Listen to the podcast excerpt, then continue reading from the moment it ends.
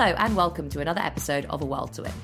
This week, I'm speaking to brilliant Marxist intellectual John Bellamy Foster, who is a professor of sociology at the University of Oregon and editor of the Monthly Review.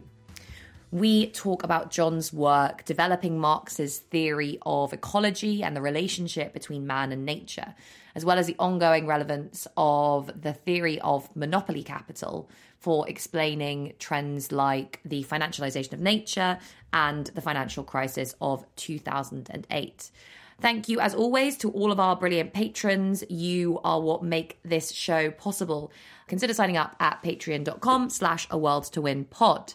If you want to support the show in another way, please share this episode on social media, tagging at A World to Win Pod on Twitter, Facebook, and Instagram. Now, here is a quick word from our sponsor before we go into the full interview with John Bellamy Foster. The Left Book Club is a not-for-profit subscription book club. It's an affordable way to get a carefully chosen list of inspiring books that explore radical alternatives to the current crises of capitalism. Every book is printed in a unique edition, and you can choose between 6 or 12 books a year, plus author events and discounts from publishers including Pluto Press and Tribune Magazine. I personally receive books from the Left Book Club, and I find it a really great way to expand my reading beyond the kind of range of books that I would ordinarily choose myself. And A World to Win listeners can get their first month subscription for free by going to leftbookclub.com/member and using the code WINFREE. That's WINFREE, all in caps, at checkout.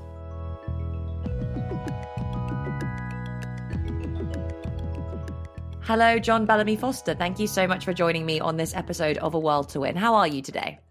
I'm very good. I'm happy to be here. Yeah, we're very happy to have you.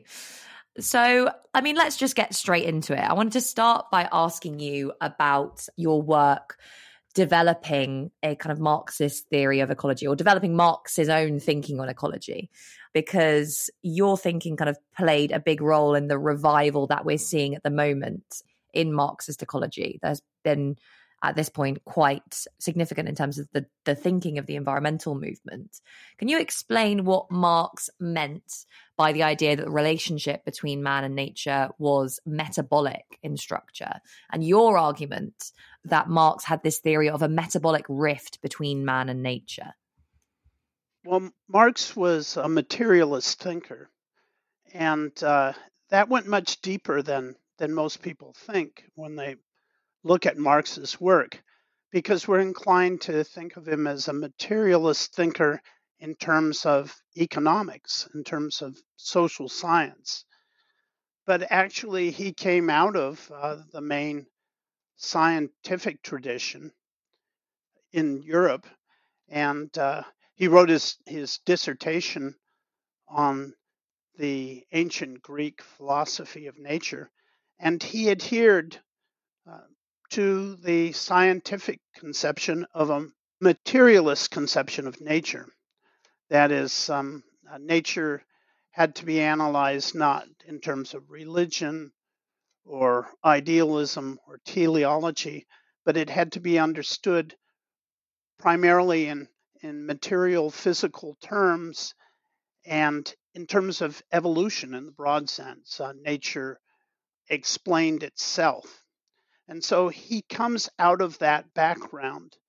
And Marx's original contribution was to accompany or complement the materialist conception of nature, of natural science, with a materialist conception of history, which actually started in the German ideology. The first premise, as he called it, was that human beings were corporeal beings, that they were characterized by corporeal organization. That is, human beings had to be understood in terms of their physical relation to their environment, their need to provide for their subsistence through the interaction with external nature. And out of that arises the notion of the mode of production. And from that, Marx's materialist conception of history, his historical materialism, his critique of political economy, and so on. But the important thing to understand is that behind his materialist conception of history was always this materialist conception of nature. So materialism in that sense, science, is always present, say, in Marx's Capital on practically every page, often in the footnotes. But there's never any separation, gross separation between social science and natural science. And in developing this perspective, in his critique of political economy, Marx took on the concept of metabolism that had been introduced by cell physiologists in the early 19th century. And Marx was very much influenced by a close friend of his, Roland Daniels, who was also a communist activist, but was a physician and natural scientist. And Roland Daniels wrote a work called Microcosmos.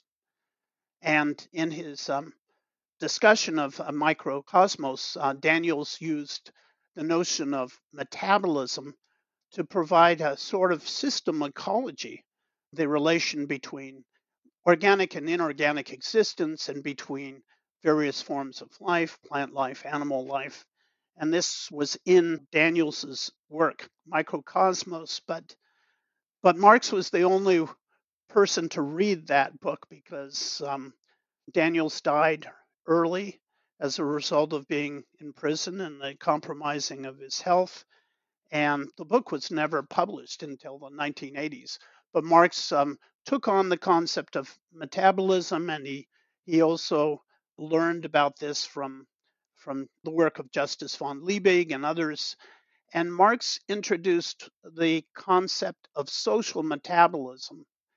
And this was the notion that production, the human labor process and production, was a social metabolism between human beings and nature, whereby human beings transform nature and their own relations to the natural world beyond human beings themselves. And so metabolism came to mean the mediation between human beings and the rest of nature.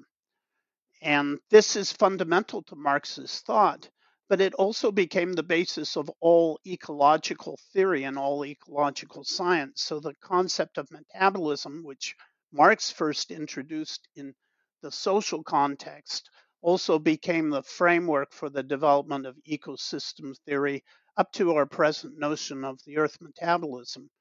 So Marx was very directly ecological in his analysis, and he had three concepts, really. One was the universal metabolism of nature, which he talked about. That meant all of nature, of which human beings are a part, essentially the universe, the realm of natural law. Social metabolism, which I've just talked about, the productive relation of human beings to nature, and the metabolic rift, the irreparable rift in the interdependent process of social metabolism brought on by capitalist production, which he talked about in Capital. So the way this works is that the alienated social metabolism of capitalism, the alienated relation to nature embodied in capitalist production, comes in conflict with the universal metabolism of nature, contradicting natural laws, the very basis of human existence. And Marx expressed that contradiction between the social metabolism and the universal metabolism of nature in terms of a concept of metabolic rift, which referred to ecological contradictions. He first explained it in terms of the rift in the soil metabolism that was prominent ecological crisis in his day, and then he extended it into other areas. And much of this analysis actually influenced later scientists and the development of ecological theory, but it wasn't very well understood in Marxism for a long time. What does it mean to say that Capital confronts nature as a free gift? And how was that perspective promoted by the Marxist contemporaries in political economy who he was critiquing? Well, it's a complicated issue in the sense that there's nothing wrong with relating to nature as a free gift in a general sense. We freely appropriate nature, and humanity has to do that in order to exist. And of course, we have in all forms of production throughout human history. So we freely appropriate nature. And in that sense, we can treat nature as a free gift to humanity. But there are basically rules in how we have to relate to nature. We have to relate to external nature, to the world around us, to the environment as in a sustainable way with some degree of reciprocity. So if we don't, we end up having an alienated relation to nature, and that's destructive. Now, the characteristic of capitalism is it treats, as Marx said, nature as a free gift to capital, which means that nature is treated as a means to capital accumulation almost exclusively. And therefore, we relate to nature in a very alienated, destructive way. And capitalism expropriates in this sense. It expropriates, that it robs the natural world, in that it is not a relation of reciprocity. It isn't appropriation with reciprocity, but it's actually expropriation. We take from the natural world, and we don't replace. We treat it as though it's infinite and a basis for the infinite growth of capitalism. And all of this is contradictory and destructive, and an alienated relation to nature, which really didn't exist to the extent that it does under capitalism. So the point is that capital treats nature as a free gift within its commodity exchange strategy, its accumulation strategy, and nature is simply something to be robbed. How does the divide between the use value of nature and the exchange value of nature, how is that driving both the kind of current ecological crisis we're facing, but also the financialization of nature, which is something that you've written about extensively? There's a notion of natural capital and the Earth's capital stock. And when capitalism came into being, particularly industrial capitalism in the 19th century, there were radical thinkers and socialists who saw that a society that was based simply on exchange value or the cash nexus or on money was in conflict with the earth, with communal existence, with the commons, etc., and that it was destructive towards nature. And one perspective in this was the famous Lauderdale paradox introduced by the Earl of Lauderdale at the very beginning of the 19th century. And he explained that a system that's rooted in exchange value is rooted in scarcity. And therefore, it carries out accumulation partly by creating artificial scarcities. And he explained that private riches were being promoted by the destruction of public wealth. And he included in public wealth all of the wealth of nature. So that, as he explained, water resources were being made artificially scarce to populations so that they could put a price on water. And food was being made artificially scarce so they could put a price on food. And he explained that actually the destruction of nature and the destruction of public wealth helped capitalism, although he didn't use that term, it wasn't in existence then. It helped it carry out its accumulation project, so that there has always been this recognition that the destruction of use values or natural material use values, those things that really constitute wealth, is part and parcel of a system that sees wealth entirely in terms of exchange value, in terms of money, in terms of accumulation based on commodities. And in the early 19th century, a number of thinkers like Ebenezer Jones in England and Considerant in France, and even Marx and Engels in their earliest work in the German Ideology, used the notion of natural capital or the Earth's capital stock and said that we have to protect that against exchange value. Marx later abandons the term of natural capital because he thought it tended to naturalize capitalism. But originally, the notion of natural capital was all about protecting the earth.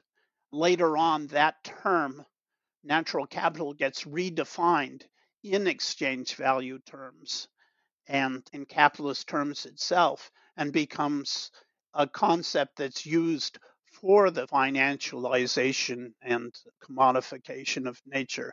So there's a great irony in this. As late as 1973, E.F. Schumacher was saying we have to defend the natural capital in his great ecological work, Small is Beautiful. But then that got turned around so that natural capital was no longer defined with use values, but it was defined in terms of exchange values. And then it just became a justification for the financialization of the earth, that is, turning the earth, the entire environment, into money. To what extent is this not confusion, but I suppose tension within this term natural capital driven by differences in understanding as to what the term capital itself actually means? Because the neoclassical economists and neoliberal policymakers who are promoting today this idea of natural capital broadly as an attempt to kind of commodify and marketize nature see capital as basically like a thing that produces wealth and like a stock that you can count and measure and then exploit. Whereas to a Marxist, it's a social relationship. And it's interesting that Marx originally used that term natural capital himself as a way of saying that we should protect nature and protect that social relationship that human beings have with nature, and indeed that, you know, we are a part of broader nature. Do you think that tension results from the different ways in which the term is used, and there needs to be some kind of clarity as to what we actually mean when we talk about natural capital? Well, I certainly think there needs to be clarity. Marx himself dropped the term by the time he wrote The Poverty of Philosophy, and he adopted instead the distinction between what he called earth matter, which really was the way he had used natural capital originally, and earth capital. So earth matter referred to the material characteristics of nature and natural material use values. Earth capital referred to how that was being transformed into a form of capital that was being promoted on exchange value basis for the purpose of accumulation. So he drew the contradiction that way. I think it's very interesting that you say that the problem in many ways has to do with our definition of capital, not just natural capital. And this is a complicated issue, but as you say, the classical political economists, and particularly Marx, saw capital as a social relation. And capital was something that was generated through the production of value, through the exploitation of labor in Marx's analysis. In modern neoclassical economics and contemporary neoclassical economics, which is the dominant perspective on economics, natural capital is really defined. I mean, capital is defined as in financial terms, of any revenue stream that can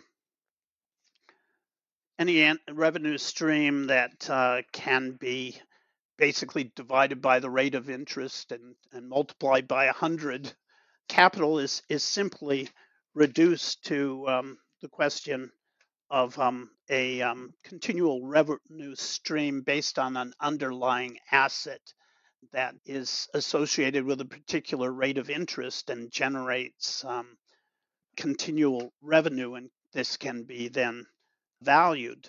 But it has nothing to do with necessarily with production, with the value creation, with social relations.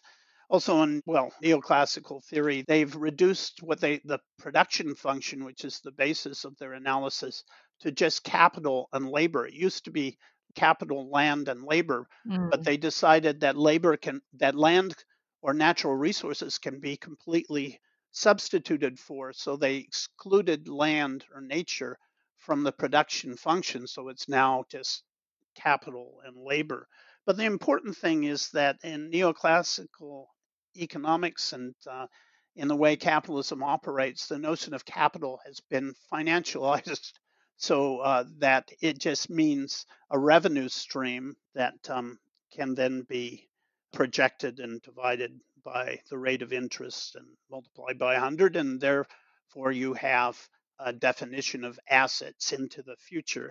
But this leaves out the critical social and political economic aspects, and it's actually contradictory.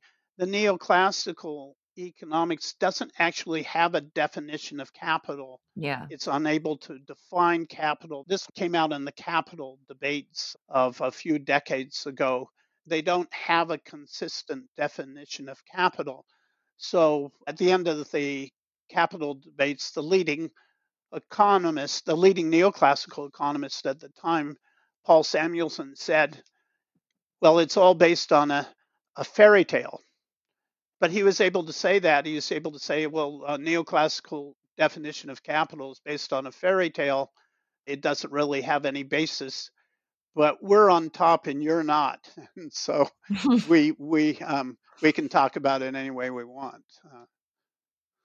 In terms of natural capital, of course, what happened was that it's related to a notion that was introduced in the ecological debate, and the notion of weak sustainability.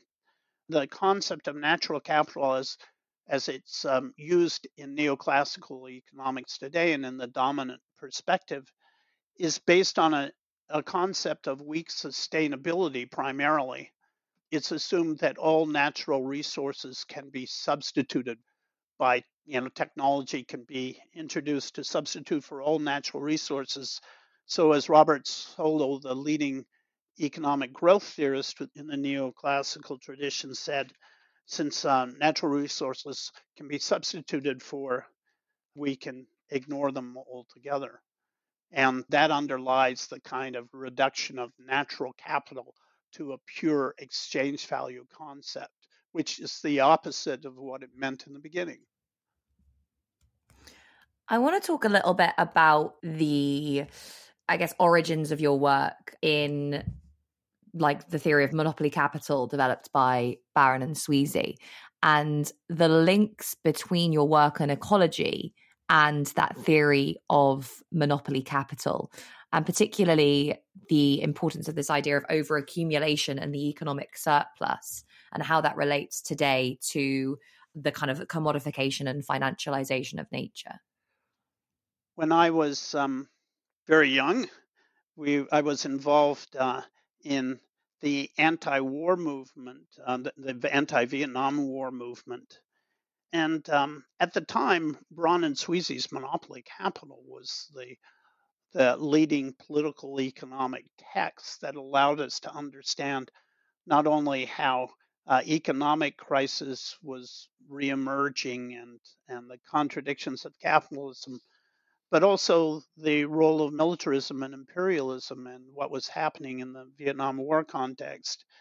And I was active in the first Earth Day, and I was always, from very young, I was concerned about the environment, maybe as my primary concern. But at that time, the United States was dropping napalm on children.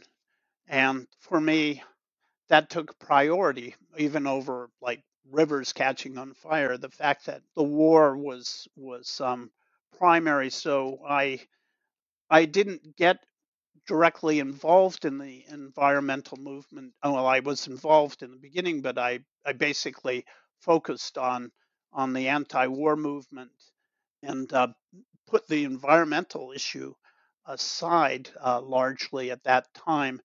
And this went on with, I basically got more and more involved in a Marxist view and Marx's own classical work. And there was also the coup in Chile, and I decided, well, I'm going to devote my life to understanding imperialism and political economy and dealing with that. And so I did, and I basically went forward with some interruptions in studying the implications of the monopoly capital theory, and I wrote my dissertation on the theory of monopoly capitalism. And I had, by that time, I was close friends with Sweezy and working with Monthly Review, and I continued with that for about a decade. But when it got to the late 1980s, I realized that we were facing global ecological crisis in a way that was different than before. There was climate change, and there was the global extinction of species, which really came to the fore at the same time, and the destruction of the ozone layer that was occurring at that time. And I decided that the only way to understand this was in terms of capitalism. So I wrote my book, The Vulnerable Planet. But I was dissatisfied with that, even though it used green theory and Marxist theory, and it was a short history of capitalism and the environment. It was, I guess, a long history, but a short book, and it tried to deal with the whole development. But there was something missing. It was sort of an eclectic mixture of green theory and Marxist theory, and I was involved at the same time. I was on the board of Capitalism, Nature, Socialism, that was started by James O'Connor. But the eco-socialism had emerged partly in the 1980s. In the late 1980s, eco-socialism arose and was very critical of Marx and Marxism, and basically said, well, Marxism was right on labor, but it was wrong on the environment. You know, Marx should have listened to Malthus, which was Ted Benton's argument at the time. And I was asked to deal with classical political economy and the problem of the soil by the Historical Critical Dictionary of Marxism, being published in Germany. And I started to research not only classical political economic approach to the problems of the soil and agriculture, but also Marx's approach. And then it became clear to me that Marx's concept of metabolism and the metabolic rift was the deepest ecological critique that had ever been developed, because it was equally social in its perspective and ecological. And I analyzed that, but I couldn't understand where it came from, in the sense that even Marx, who was a genius, couldn't produce bricks without straw. So where did he get these conceptions? He didn't get it simply from Liebig. So I went back to his doctoral dissertation in the very beginning, and his work on Epicurus and the foundations of his materialism, and worked forward and analyzed not only that, but Marx's relation to Darwin. And out of this came this deeper ecological conception. At the same time, I was working with Paul Burkett, who wrote Marx and Nature. It came out in 1999, and we were working together, but he was doing the value analysis explaining how Marx's ecological concepts were related to his value theory. Well, I focused more on, in my own book, on the philosophy and science and history of this whole development, although I had a political economic background too. So this is how it all arose. And what happened then is the generation of what we call a second stage of eco-socialism that was rooted in the foundations of classical historical materialism, and was no longer simply eclectic, patching together green theory and aspects of Marxism, but was more foundational and ultimately more critical in its perspective. I guess I wanted to kind of continue to ask you and to press you on the links between your like early work and your later work, because this theory of monopoly capital, which as you said was huge in the 60s and then kind of died away, really reemerged in the wake of the financial crisis, in no small part thanks to your writing about this idea of monopoly finance capital and the ways in which the economic surplus generated under conditions of monopoly capital, you know, found its way into lots of other areas of the economy, whether that was into finance or, you know, the military and imperialism.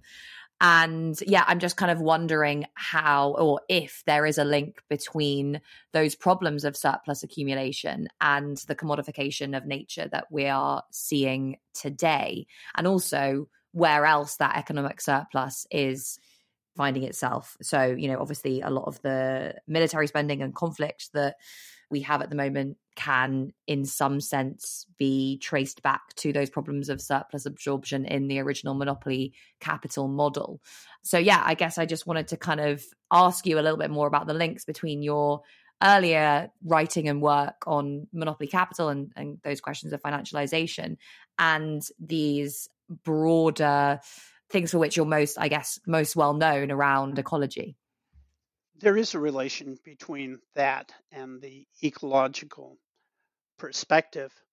The monopoly capital argument really centered around economic waste, and not just economic waste, but ecological waste too. So part of the attraction, my attraction to it in the beginning, was that it explained the growth of military spending as, well, that's a complicated issue in itself because it grows out of imperialism, but there was also an economic incentive for military spending in terms of the absorption of the economic surplus, and this made waste productive in a sense for the economy. The same thing with the expansion of advertising, the entire sales effort and marketing.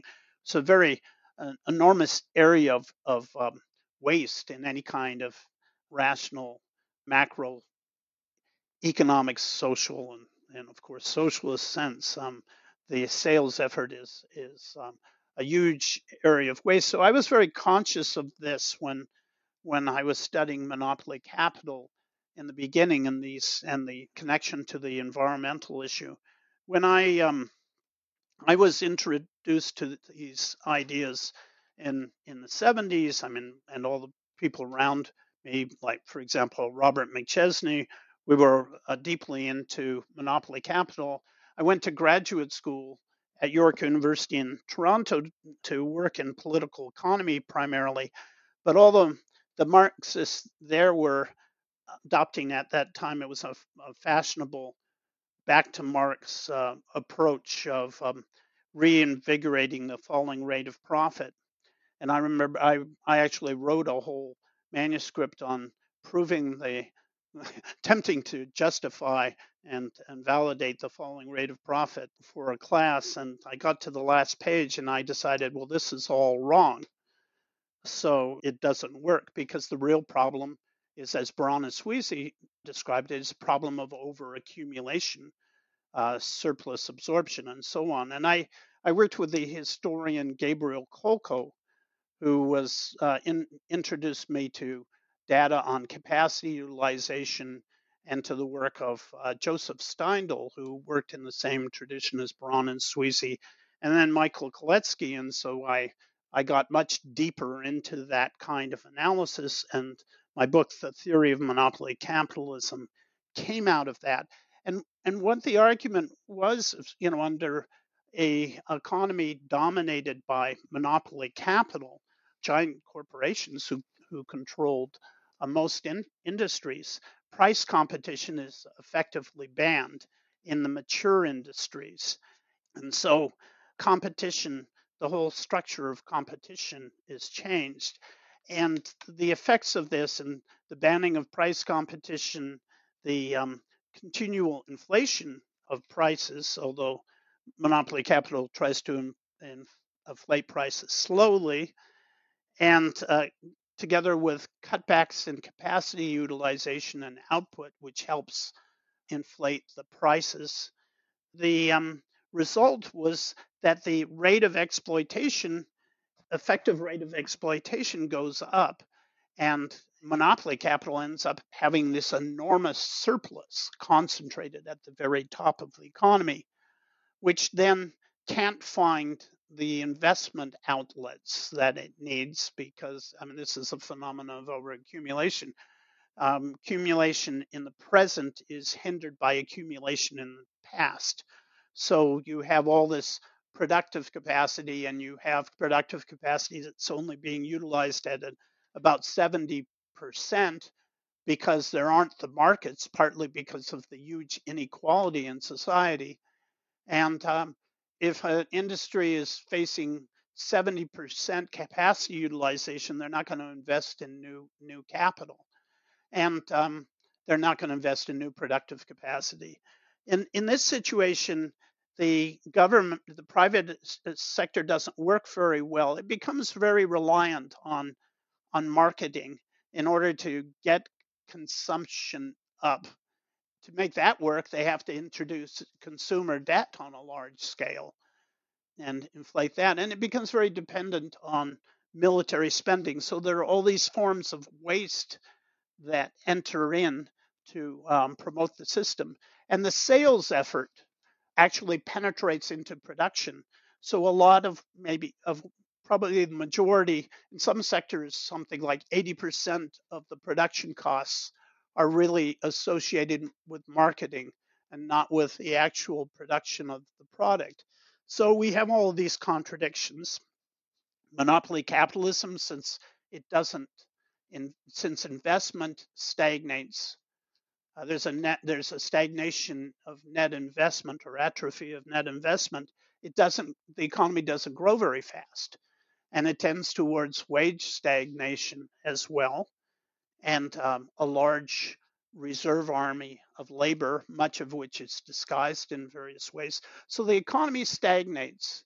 Military spending helped for a long time, but it doesn't really help unless it's constantly augmented. So what helps the system continue under these circumstances in the 1980s, 90s, and into this century was the growth of the financial sector, the financial explosion, where the surplus ended up being put into the financial sector and used for speculation, basically on financial assets and the buying of companies buying their own stock in order to inflate assets. And this whole realm of financialization and speculation developed. Monthly Review, coming out of the monopoly capital theory, and I played a role in this, was the leading venue or source for analysis of this financialization process, beginning particularly in the 1970s, but especially in the 1980s with works like Stagnation and the Financial Explosion by Harry Magdoff and Paul Sweezy.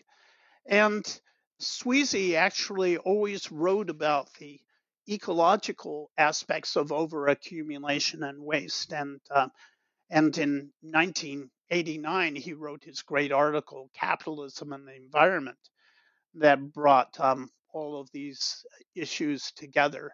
And much of the political economy of the environment that developed in the 1970s, 80s, and 90s in the United States, most of it actually came out of the monopoly capital tradition.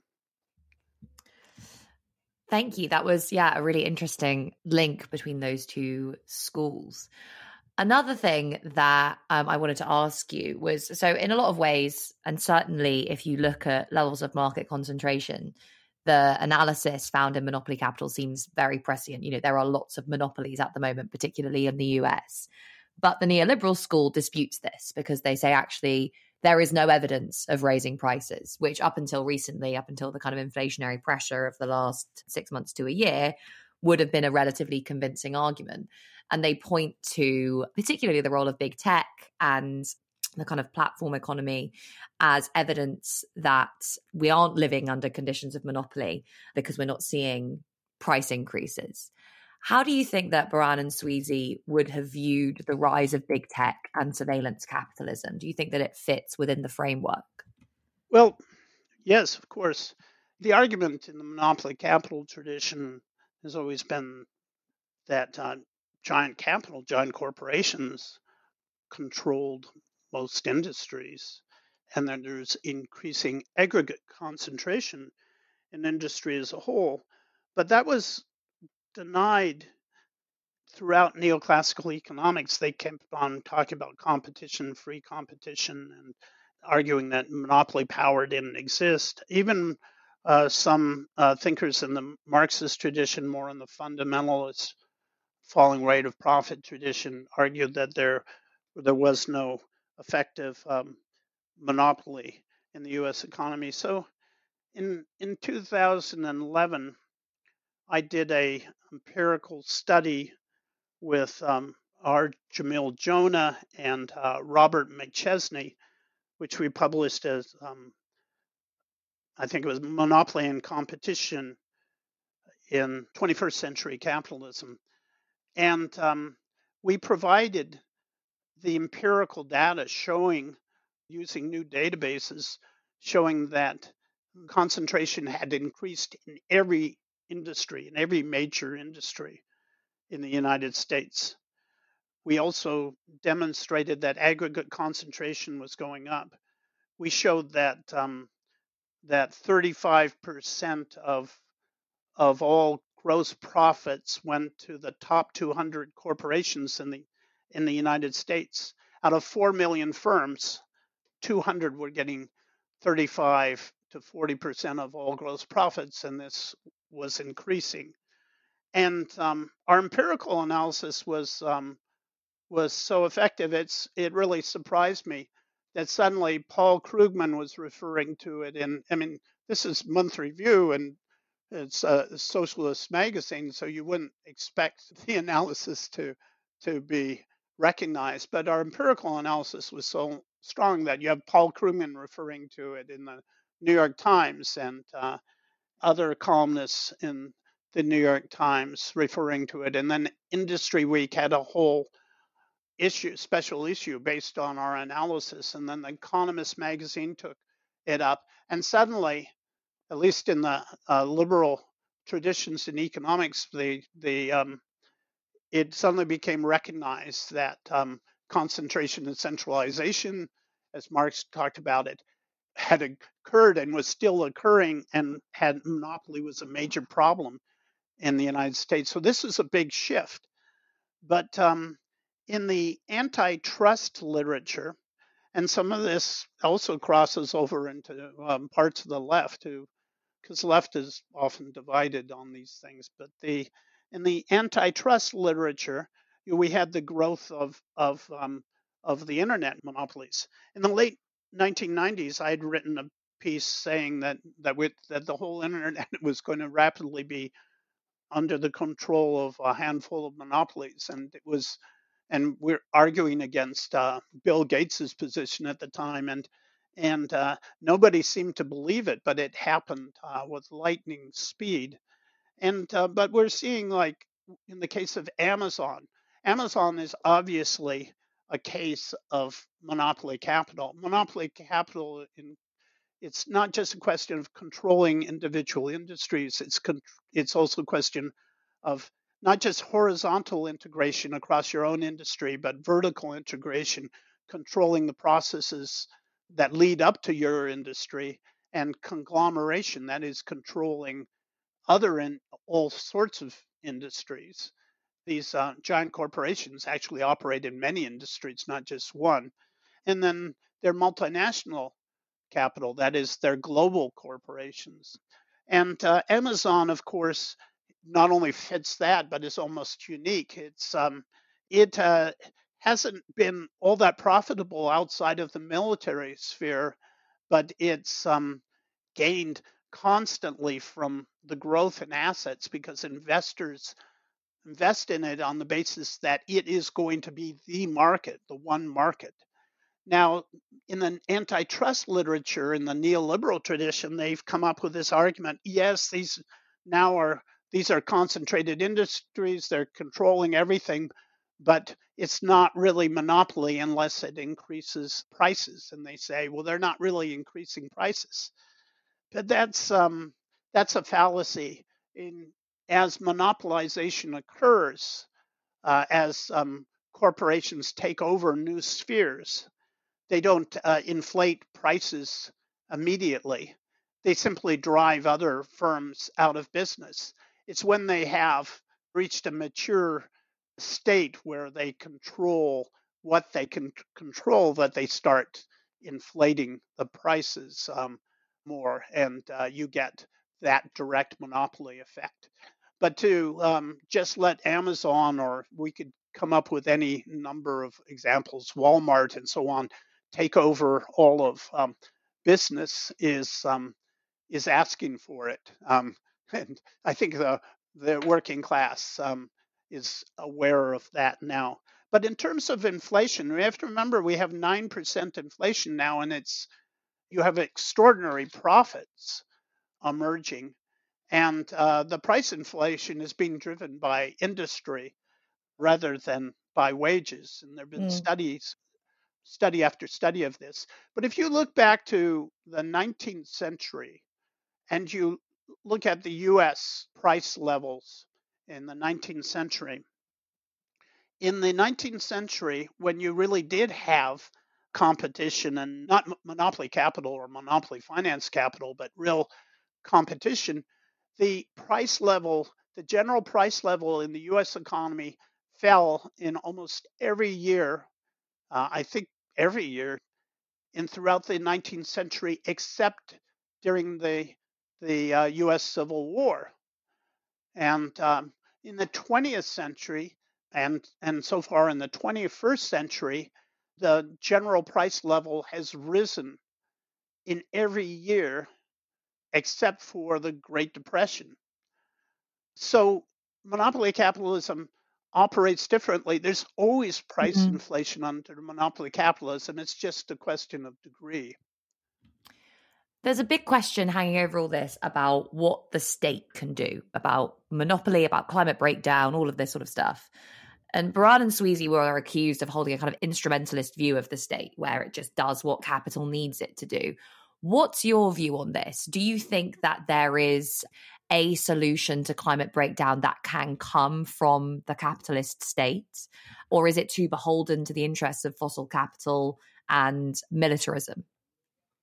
Well, in terms of the instrumentalist debates on the state, it goes back to controversy in Marxist theory in the 1970s, mainly between Nikos Palantzis, who had a more structuralist model of the state, and Ralph Miliband's view in England, which was seen as more instrumentalist. He never used the term instrumentalist for his own view. But if you look at this in historical terms, the analysis that Palantzis was putting forward was in the period of Eurocommunism and strong social democratic movements in Europe. And the structuralist theory of the state that Palantzis was offering was mainly about how the socialist movements could enter into the state, a kind of strategy for entering in and reshaping the capitalist state, which was seen as relatively autonomous from the economy, but very relatively autonomous, let's say. In England, Miliband saw the state as relatively autonomous, but not so much as Palantzis. And Miliband was coming out of a situation in England in the early 1960s. He wrote his Parliamentary Socialism, which was really about the defeat of the failure of the Labour Party to go in a genuinely socialist direction. And so all of his works on the state were really about the defeat of the left in the United Kingdom and why capitalism had maintained so much power over the state despite the development of the Labour Party. So he was looking at things from a very different perspective than on the continent.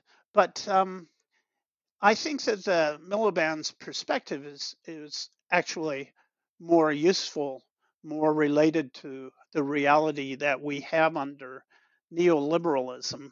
You know, the concept of neoliberalism was introduced in the early 1920s. The term came from socialists, Austrian socialists who were attacking the views of von Mises and Hayek, who came along later in Austria, and they were promoting a very extreme version of liberalism because liberalism was in trouble at the time. That is, von Mises was, that basically wanted to subsume the state within the laws of the market.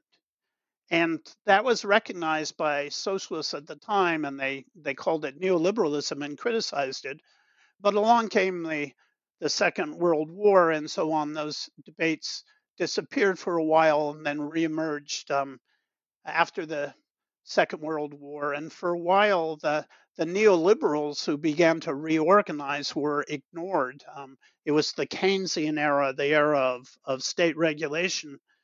But with the crisis of capitalism in the mid-1970s, the beginning of economic stagnation, neoliberalism was sought out by the capitalist interests because it basically blamed everything on wages and workers and had a strategy for a resurgent capital control.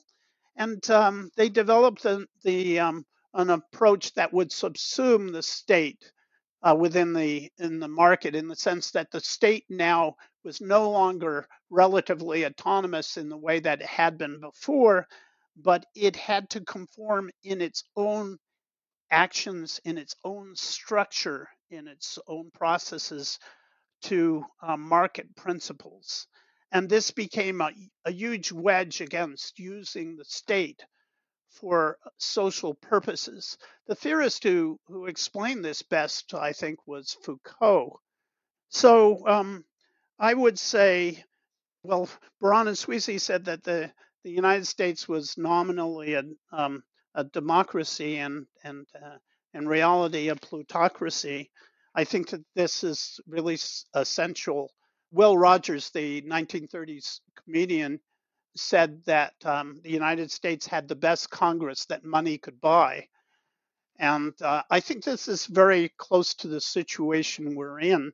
The capital does control the state, but the state is also no longer controlled by industrial capital, but it's controlled mainly by financial capital, by the financial sector, or by monopoly finance. So it's even more difficult to use the state for social purposes. This is another part of the problem that we face today. And that is all we have time for. And I think that was very fitting to end on that brilliant exposition of the debates on the state that took place in the 1970s. A very interesting detour there, which I think speaks very closely to many of the challenges that the left faces today, and especially the parliamentary left. I mean, we could talk so much more about all of these questions, but we unfortunately have to end it there. So thank you so much, John Bellamy Foster, for joining me on this episode of A World to Win. Thank you. It was a pleasure.